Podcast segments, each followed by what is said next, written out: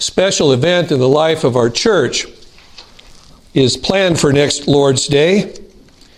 We will be formally recognizing and setting apart our brother Randy to the office and work of the ministry here as a pastor of Providence Reformed Baptist Church.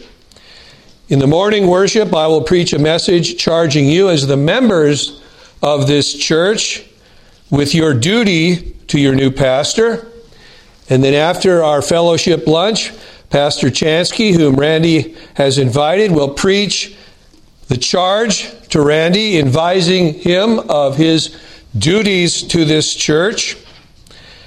And after the conclusion of that message, a formal ceremony of ordination will take place, officiated by Pastor Chanski and myself, in which Randy will be formally installed as a pastor of this church. So, in preparation for that solemn and joyful event, I seek to bring a message here to answer some questions about ordination. Ordination, what is it? What is its biblical warrant? What is its confessional support? And next Lord's Day, what will it look like here? So let's do a, an overview, a, a study of ordination this morning to be prepared for what is to happen in our midst next Lord's Day. So, the very first point this morning is just to answer the question of, of, ordination. What is it? Maybe you've heard that word before and you don't fully understand what it might mean. You might have some ideas as to what it is. Well, one definition I think hits pretty close to the mark is that ordination as the term has been generally used in the history of the church, is the ceremony by which an individual is set apart to an order or office of the Christian ministry or in a Christian church. Now, you might have heard that term set apart to an order. We're, we're not a liturgical church. We're not Anglican. We're not Roman. We don't believe in holy orders in the way that they do, but we believe that there are to be men set apart formally for various offices in the church, specifically the office of deacon and the office of elder. and though formal ordination involves a ceremony, and ceremonies are viewed with suspicion by some evangelical Christians today. What the ceremony represents requires us to take ordination seriously. Ordination to an office in the church represents sober responsibilities both for the man being ordained and for the flock over which he is being ordained. Ordination when viewed biblically, is serious business. Ordination is to be taken seriously, first of all, because it recognizes that it is God that ultimately calls and equips men to serve his church. This is clearly in Paul's mind as he soberly warns the Ephesian elders in their duty to watch over themselves and over the church. Why? Because it belongs to God as purchased by Jesus Christ and overseen by the Holy Spirit. Acts 20 and verse 28. Paul says, Be on guard for yourselves. You've got to watch yourself first and for the, all the flock. Yourself and the flock you're to watch over, among which the Holy Spirit has made you overseers. Ultimately, it wasn't I as an apostle that made you overseers. It was the Holy Spirit, the third person of the Trinity, that made you overseers. To shepherd the church of God, it belongs to God which he purchased with his own blood. The Son of God purchased the church with his own blood. And therefore, you're to take very seriously your responsibility. You're to guard yourself, you're to guard the church. Secondly, ordination is to be taken seriously because overseers are answerable to Christ for how they carry out the stewardship that has been entrusted to them. Hebrews 13 in verse 17. Obey your leaders and submit to them. Why? For they keep watch over your souls as those who will give an account. You see, they're watching over the purchased property of Jesus Christ. And they're going to have to give an account before God on how they shepherded his blood bought people. Let them do this with joy and not with grief, for that would be unprofitable for you. Thirdly, ordination must be taken seriously by the church and by the man being ordained because his ministry will spiritually and eternally impact the souls of his flock. Again, listen to Paul as he defends his faithfulness to men and God in the discharge of his ministerial responsibilities as a preacher of the Word of God. Again, Acts chapter 20, this time verses 26 and 27.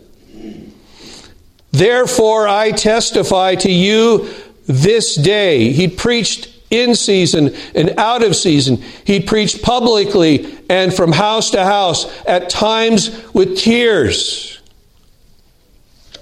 Therefore, I testify to you this day. He's making this statement as under the eye and in the ears of God before these men. He's putting himself in the dock and he's testifying in the presence of God before these Ephesian elders. Therefore, I testify to you this day that I am innocent of the blood of all men. Well, Paul, how can you say that? Well, he was faithful to the charge that was given to him as an apostle. How can he say that he's innocent of the blood of all men, that he's not going to be chargeable for being unfaithful to their souls? For, here's a reason why he could say that. For I did not shrink from declaring to you the whole purpose of the whole counsel of God. What was in the book, I told you. I preached to you. I didn't hold back anything. And therefore, I'm clear of your blood. It's your responsibility to take the things that you've heard, that you've heard from my mouth, in my faithful discharge of my duties, and you're to obey those things. And if you obey them, you live. But if you don't obey them, you die. My blood is not on your they, your blood is not on my hands. Fourthly, ordination must be taken seriously by the officiating pastors on behalf of the church so that they do not incur sin by hastily placing a man into the pastoral office.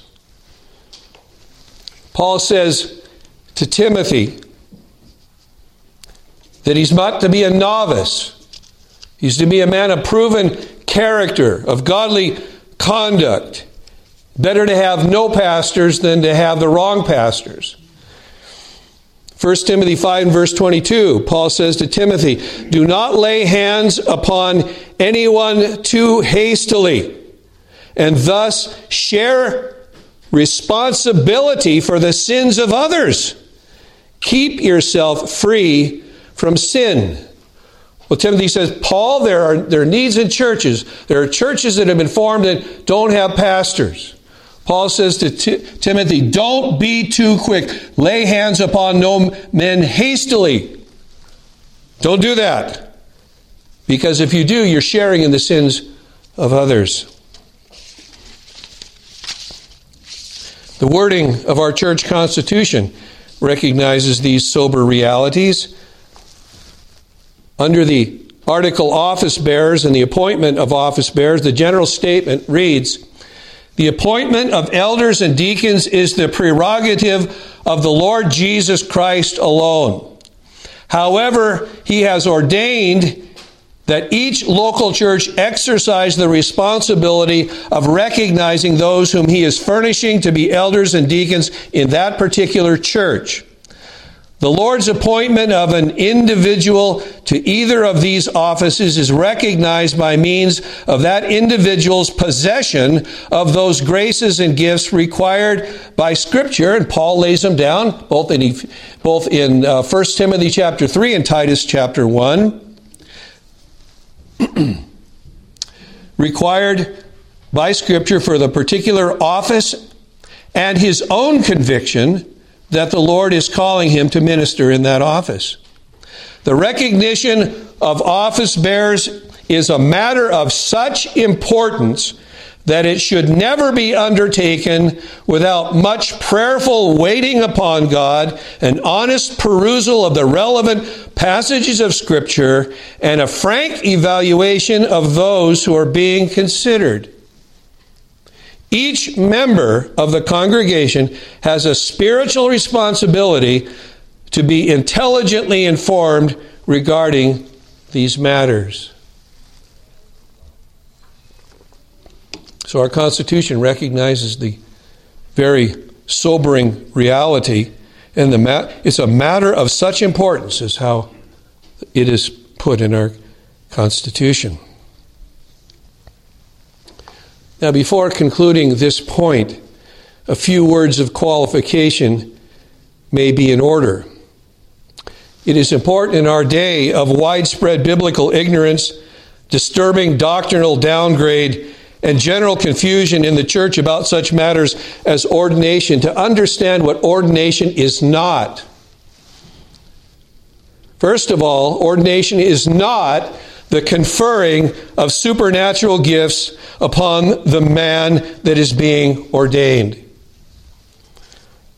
Now, it's true, and we're going to see that the Apostle Paul conferred spiritual gifts upon Timothy at his ordination, but such gifts are no longer bestowed by the laying on of hands in ordination today. And I suggest to you that even in Paul's day, such extraordinary gifts of the Spirit were not bestowed universally, but rather particularly upon only certain individuals. The church now established and with a completed Bible no longer has apostles and therefore no need for extraordinary spiritual gifts to authenticate the message or its messengers. We don't have apostles and prophets in the church today. God the Holy Spirit does bestow his ordinary gifts, and he does this by ordinary means, equipping a man to minister the Word of God, which is the faith once for all delivered to the saints in the power of the Holy Spirit. Secondly, ordination to the office of elder is not open to women. No matter how gifted they may be in teaching or in administration, God has not appointed women to this office, not to leadership within the church. And we were reminded that, of that this last Lord's Day when I read the qualifications of an elder from 1 Timothy 3 and Titus 1. God has not called women to serve as overseers in his church. Notwithstanding the loud feministical voices clamoring today, even among some evangelical churches, for women pastors. It's nowhere to be found in Scripture. In fact, it's spoken against. Thirdly, ordination is not the granting of independent authority from Christ, nor does it elevate the pastor above the authority of the church which he serves and to which he must also submit to the body. He must submit to the body of Christ. You see, the shepherd is also a sheep. And therefore, he is also under the authority with the other sheep of the chief shepherd. His authority comes from Christ and extends no further than a right interpretation and application of Christ's word in his preaching and in his pastoral duties. A pastor possesses no independent authority. He is subject to the same liabilities and responsibilities as well as to enjoy the same privileges and blessings as the other members of the church, in addition to his great privilege and awesome responsibility of shepherding God's flock entrusted to him, which is represented in his ordination. So we've considered briefly what ordination is. Secondly, let's consider its biblical warrant. Is, does the Bible warrant the ordination of men to the office of elder and deacon? Does the Bible command that Christ's local churches ordain elders by means of a formal ceremony? Although we find no explicit command for such anywhere in the New Testament, we are presented with instructive and authoritative examples that strongly suggest imitation by Christ's local churches. now, it goes without saying that only those men whom the Lord has obviously graced and gifted are to serve as shepherds in Christ's church. Only they should be ordained as elders. It's not a popularity contest. It's not because of you being in the church longer than everybody else. Those kind of matters, they don't enter in to the choice of elders for the church.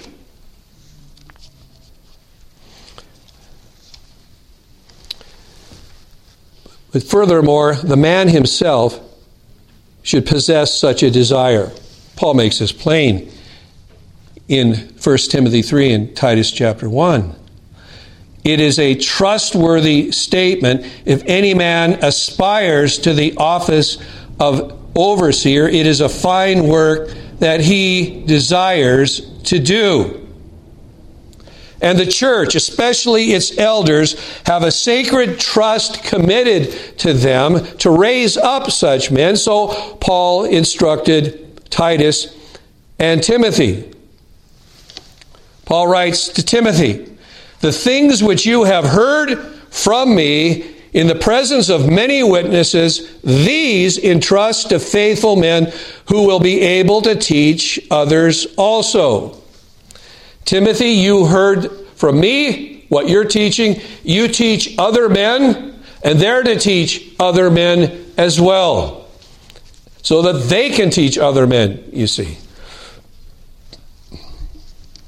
So Paul writes to Titus For this reason I left you in Crete, that you might set in order what remains and appoint elders in every city as I directed you.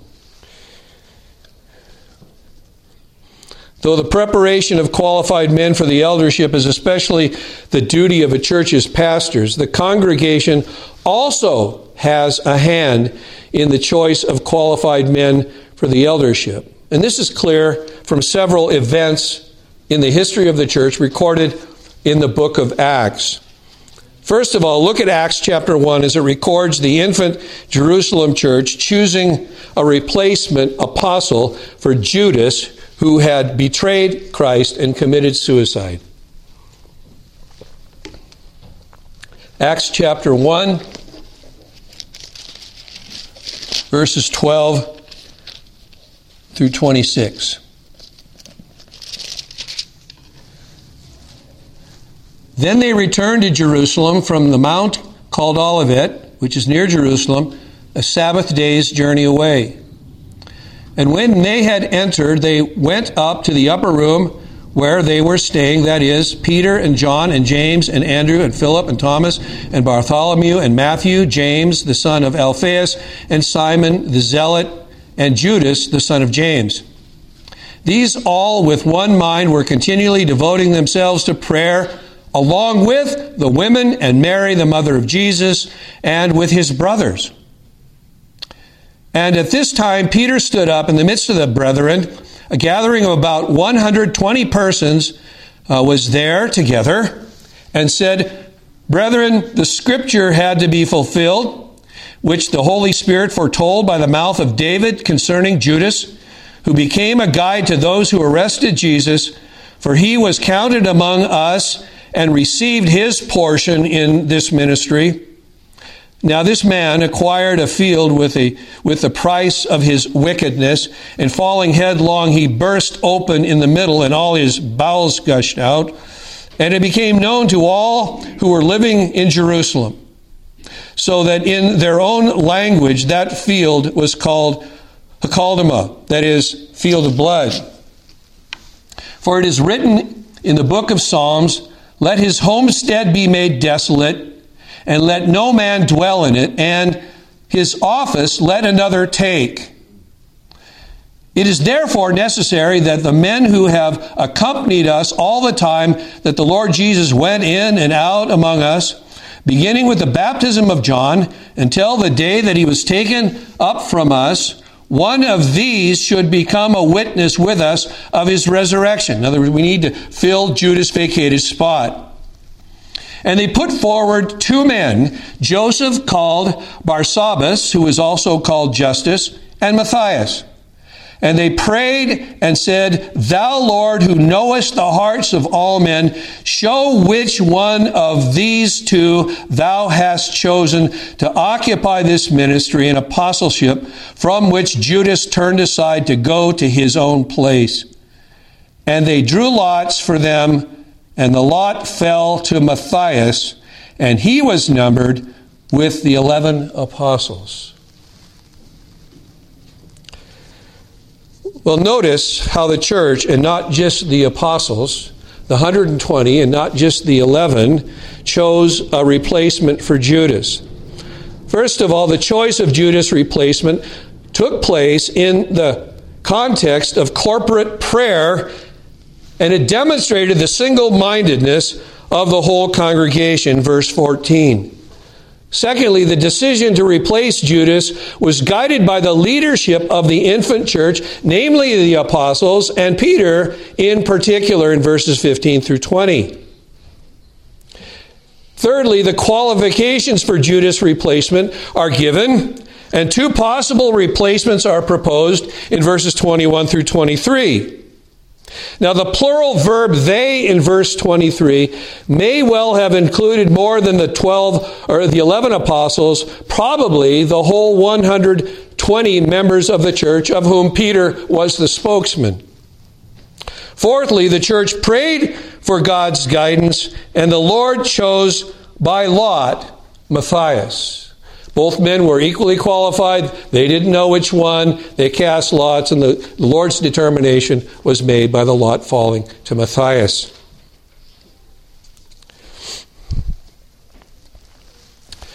So we see here the church was involved in the choice even of a replacement apostle. Second, let us look at Acts chapter 6 and the ordination of men who became the first deacons in the early church. Their ordination serves as an apt model for the ordination of elders. Well, a problem in the church needed to be addressed. It necessitated the raising up of qualified men to meet a pressing material need in the church so that the apostles could be free to carry out their primary responsibility and duty of prayer and ministry of the word. Acts chapter 6. Be reading verses 1 through 6. This shortly after Pentecost, the church is growing, it's experiencing growing pains. Now, at this time, while the disciples were increasing in number, a complaint arose on the part of the Hellenistic Jews against the native Hebrews, that is, the Greek speaking Jews that had been brought to faith in Messiah, because their widows were being overlooked in the daily serving of food. And the twelve summoned the congregation of the disciples and said, It is not desirable for us to neglect the word of God in order to serve tables. But select from among you, brethren, seven men of good reputation, full of the Spirit and, uh, and of wisdom, whom we may put in charge of this task. But we will devote ourselves to prayer and to the ministry of the word. And the statement found approval with the whole congregation, and they chose Stephen, a man full of faith and of the Holy Spirit, and Philip, and Prochorus, and Nicanor, Timon, Parmenas, and Nicholas, a proselyte from Antioch. And these they brought before the apostles. After praying, they laid their hands on them. And we'll stop there. Well, notice the manner in which the church chose and the apostles ordained these deacons. First of all, the men chosen to serve as deacons were recognized as proven godly men. They were full of the Holy Spirit and full of wisdom. We see this in verse 3. Secondly, the congregation was exhorted by the apostles to select seven qualified men. You see this as well in verse 3. And these chosen men were presented, chosen by the congregation, presented to the apostles to serve as deacons. We see this in verses 5 and 6. And then after prayer and by the laying on of their hands, the apostles, as representatives of the congregation, ordained these selected by the congregation to serve as deacons. Finally, or next, let us uh, consider the instructive example of ordination found in Acts chapter 14. Turn, if you would, to Acts chapter 14. We're going to look at verses 19 through 23.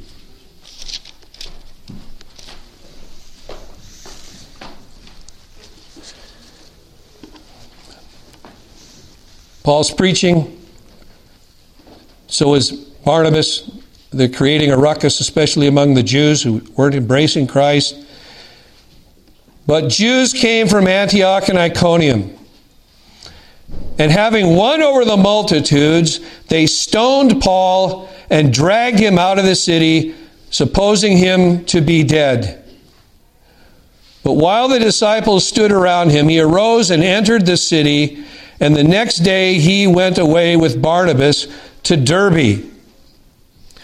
And after they had preached the gospel to that city and had made many disciples, they returned to Lystra and to Iconium and to Antioch, strengthening the souls of the disciples, encouraging them to continue in the faith, and saying, Through many tribulations we must enter the kingdom of God. And when they had appointed elders for them in every church, having prayed with fasting, they commended them to the Lord in whom they had believed. So, ordination, whether of a replacement apostle or of deacons, involved the choice of the congregation. We've seen that much so far. We should not be surprised that such was the case with the ordination of elders as well. And this is apparent from verse 23. Qualified men were selected by the church, who were then formally, formally installed in the office of elder to serve the church. And brethren, we should suppose that what is recorded here was the apostolic pattern for ordination in all of the churches. We would be misreading Acts 14 23 if we were to assume that the verb translated appointed there referred to the formal laying on of the hands. A.T. Robertson shows how this Greek word indicates that the church chose the elders. The meaning of the word appointed refers not to formal, a formal ordination ceremony by the apostles, but the election that was indicated by the raising of the hand of the members of the church. Robertson says this word for ordain it means to stretch forth the hand. It's a compound word.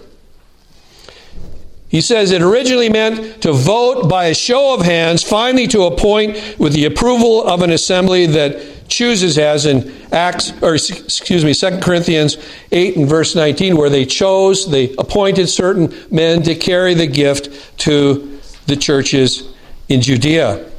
The church appointed them, stretched out their hands. They voted for them. And then to appoint without regard to choice as Josephus uses it of the appointment of Jonathan as a high priest by Alexander. He goes on to say, But the seven deacons were first selected by the Jerusalem church and then appointed by the apostles. That is probably the plan contemplated by Paul in his directions to Titus, chapter 1 and verse 5, about the choice of elders.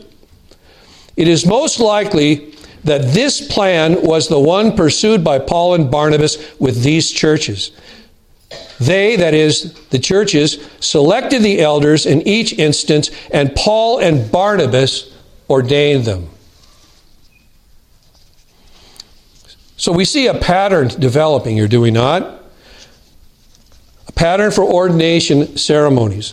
First of all, the church recognizes qualified men that possess the required gifts and graces for the office for which they are being considered. Secondly, the, these men are formally appointed to those offices by the leaders of the church as representatives acting on behalf of the body.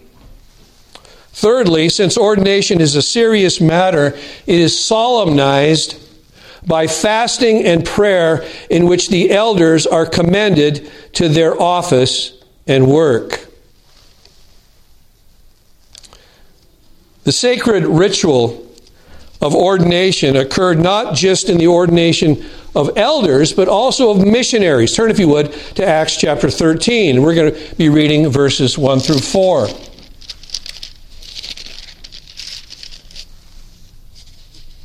And here Luke records the installation of Barnabas and Saul as missionaries to be sent out by the Antioch Syrian church. Now, there were at Antioch in the church that was there prophets and teachers, and then their names are given Barnabas and Simeon, who was called Niger, and Lucius of Cyrene, and Manaen, who had been brought up with Herod the Tetrarch, and Saul. And while these were ministering to the Lord and fasting, the Holy Spirit said, Set apart for me Barnabas and Saul for the work to which I have called them. Then, when they had fasted and prayed and laid their hands on them, they sent them away. So, being sent out by the Holy Spirit, they went down to Seleucia, and from there they sailed to Cyprus. So, here we have the ordaining of seasoned teachers as missionaries. Notice some similarities and differences between this ordination and that of Acts chapter 14. Unlike the elders ordained in Acts 14, Barnabas and Saul were already seasoned ministers. They were serving as prophets and teachers in the churches, and particularly there in Antioch. Likely both men had been preaching and teaching for the last 10 years, so they weren't novices. They weren't new men, they were proven.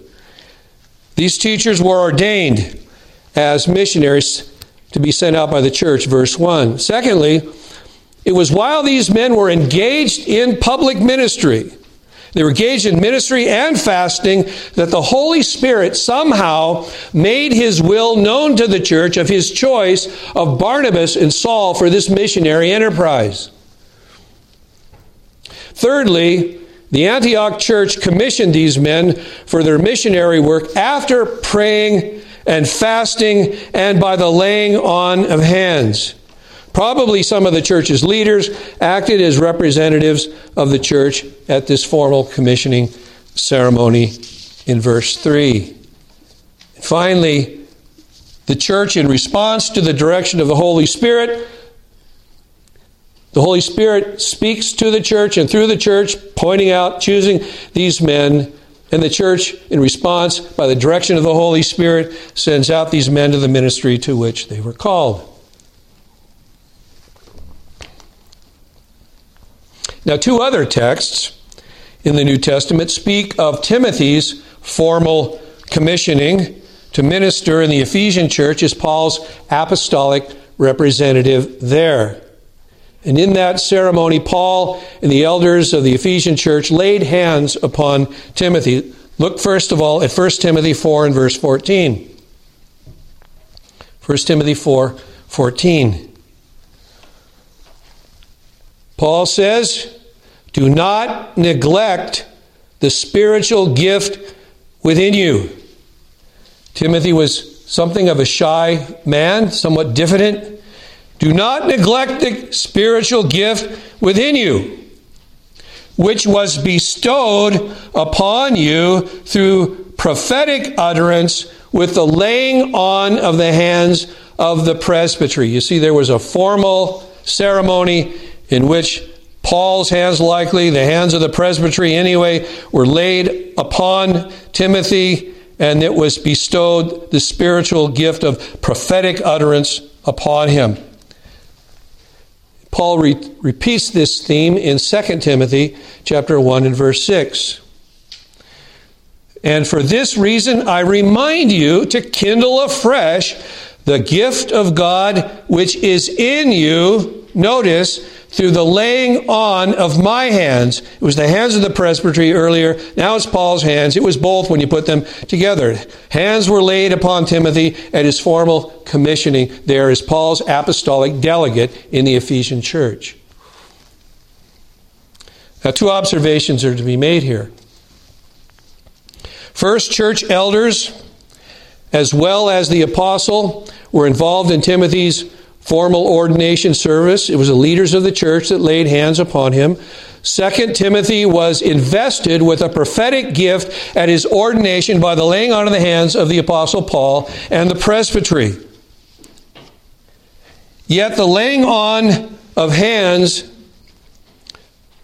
is appropriate today, nevertheless. As I stated earlier, when hands are laid upon a man being ordained to the eldership, a gift, a prophetic gift is not conferred upon him, but yet it's appropriate nonetheless. You see, communicated in that solemn, solemn ceremony uh, by the laying on of hands is a symbolic transfer of authority to the candidate. As a steward who is under Christ's authority in the ministry of the word, recognized by the congregation, the men laying hands upon him, acting on their behalf. Speaking of the solemn rite of laying on of hands, one man writes, regarding the ordination of Saul and Barnabas in Acts 13. He says, This rite to an Israelite suggested grave and hallowed associations. When a Jewish father invoked a benediction on any of his family, he laid his hand upon the head of the child. When a Jewish priest devoted an animal to sacrifice, he laid his hand upon the head of the victim. And when a Jewish ruler invested another with office, he laid his hand on the head of the new official. The ordination of these brethren possessed all this significance. By the laying on of hands, the ministers of Antioch implored a blessing upon Barnabas and Saul and announced their separation or dedication to the work of the gospel and intimated their investiture with ecclesiastical authority, that is, with authority to carry out their ministry in the church by the church. So let's recap what we've seen. First of all, church congregations were involved in the choice of office bearers and in their ordination. In choosing a replacement for Judas, in selecting deacons, in showing their choice of the ordination of elders and of missionaries. Secondly, churches engaged in prayer and fasting in the process of selecting and then ordaining pastors and missionaries. Thirdly, apostles, apostolic delegates such as Timothy and Titus, and pastors were involved in the formal ordination ceremonies of new pastors by the laying on of hands, signifying the conferring of pastoral authority. And I suggest to you that churches today that seek to be biblical and apostolic will follow this example in their ordination of office bearers, be they deacons or elders. Third question, much more briefly ordination. What is its confessional support? Well, we noted that our church's constitution speaks to the subject of the ordination of office bearers. And it does so because this ceremony is found first in the Bible, and secondly, it's summarized in our confession of faith. Our confession addresses the subject of ordination in if you happen to want to look, page 684 in your Trinity hymnals, chapter 26 of the church, paragraph 9.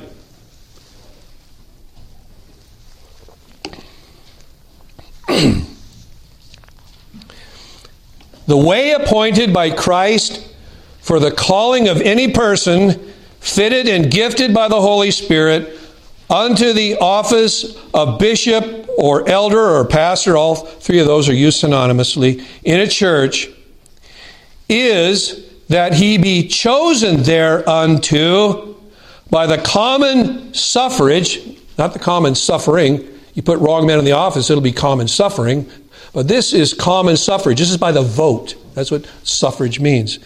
By the common suffrage of the church itself and solemnly set apart by fasting and prayer with imposition of hands of the eldership of the church. If there be any before constituted therein, that is, if, if the church already has elders, it's to be those elders, and of a deacon, that he be chosen by the like suffrage, by vote, and set apart by prayer and the like imposition of hands.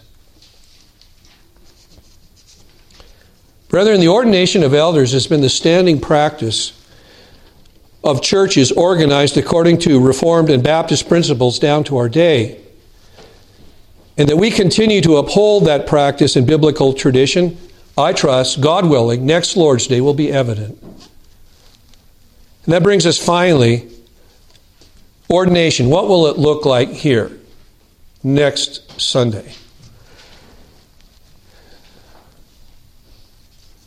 Well, in the morning service, I will preach a charge to you from the Word of God, to you, the members of this church, regarding your duties to your new pastor. And then after fellowship lunch, the afternoon, Pastor Chanski will preach a charge to Randy regarding his duties as a shepherd of this congregation.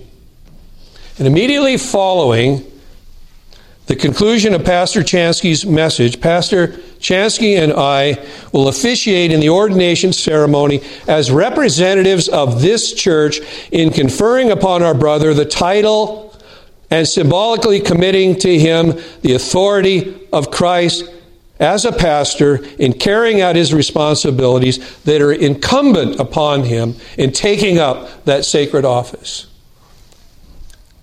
So reads our Constitution on the procedure of appointment. The recognition of those whom the Lord is furnishing to bear office in this church is carried out in three steps nomination, that's already happened. Election, that took place back in November. And ordination, God willing, next Lord's Day. Ordination. Following the election of an officer, there shall be a portion of a regular worship service set aside, at which time the officer shall be ordained by the laying on of the hands of the eldership. 1 Timothy 4:14. This solemn act should always be accompanied by the special prayers of the whole church, Acts 13 1 and 14 23. So here's the application. You're saying, well, what does all this mean to us? Well, how should I prepare? How should you prepare for next Lord's Day? This sacred and solemn and joyful event in the life of our church an event that's been prayed for and sought for the last 33 years. a second elder. Well, if we were to follow the New Testament model in Acts chapter 13, we will be praying and even fasting between now and next Lord's Day, taking a, a meal or a day, even if you wish, set aside from eating to feel the ache of your belly, urging you to spend time in prayer, pleading for God's blessing upon the man and upon this church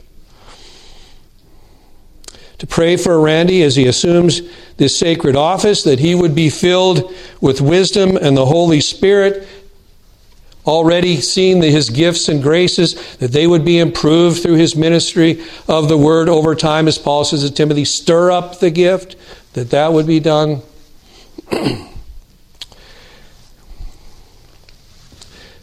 to have the heart of Christ in shepherding the flock that's been purchased by his own blood to be an approved workman in his pulpit labors, to be a man of prayer. And pray that the Lord would come down and crown next Lord's Day's services with a sense of his blessed presence. That we would see that there's something going on here beyond just a formal ceremony, that Christ is here and one of his gifts to the church is being recognized and conferred to the body. Let's ponder these things. Let's be praying for and even fasting as we prepare to come next Lord's Day. Prepared. Let's pray.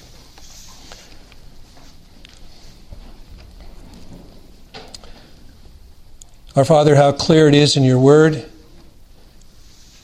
that elders are to serve your churches they're to possess gifts and graces requisite for that ministry as stewards entrusted with shepherding the flock entrusted to their care, that they are to be recognized by the congregation, they're to be formally placed in the office, solemn and, and, and solemnity and joy. We pray for Pastor Chanski even now as he prepares to preach the charge in in the afternoon, myself in the morning, and for our brother Randy, upon whose shoulders hands are to be laid, having given him gifts and graces and fitting him to the ministry and working in the hearts of your people, the Holy Spirit, as it were, through their hearts and through their mouths and through the raising of their hands, calling him to serve in this church. Oh, how we pray that the the blessing of, ministry of this church will be more than doubled. That there would be a holy synergism in the, the efforts, ministries, prayers, labors of, of these two pastors to perform work that hasn't been able to be done in the past. That your people will be better blessed uh, by the work of, of a plurality of elders in this church. So, Lord, we, we pray that we would know your blessing in anticipation, be praying for it, that you would open the heavens, you'd come down, and you would crown next Lord's Day's ministries and the ordination service itself with a sense of your, your blessing and your favor and your pleasure. For we ask these things in the name of the great shepherd of the sheep who loved us and gave himself for us and has raised up ministers to serve and to feed his flock. In Jesus' name, amen. amen.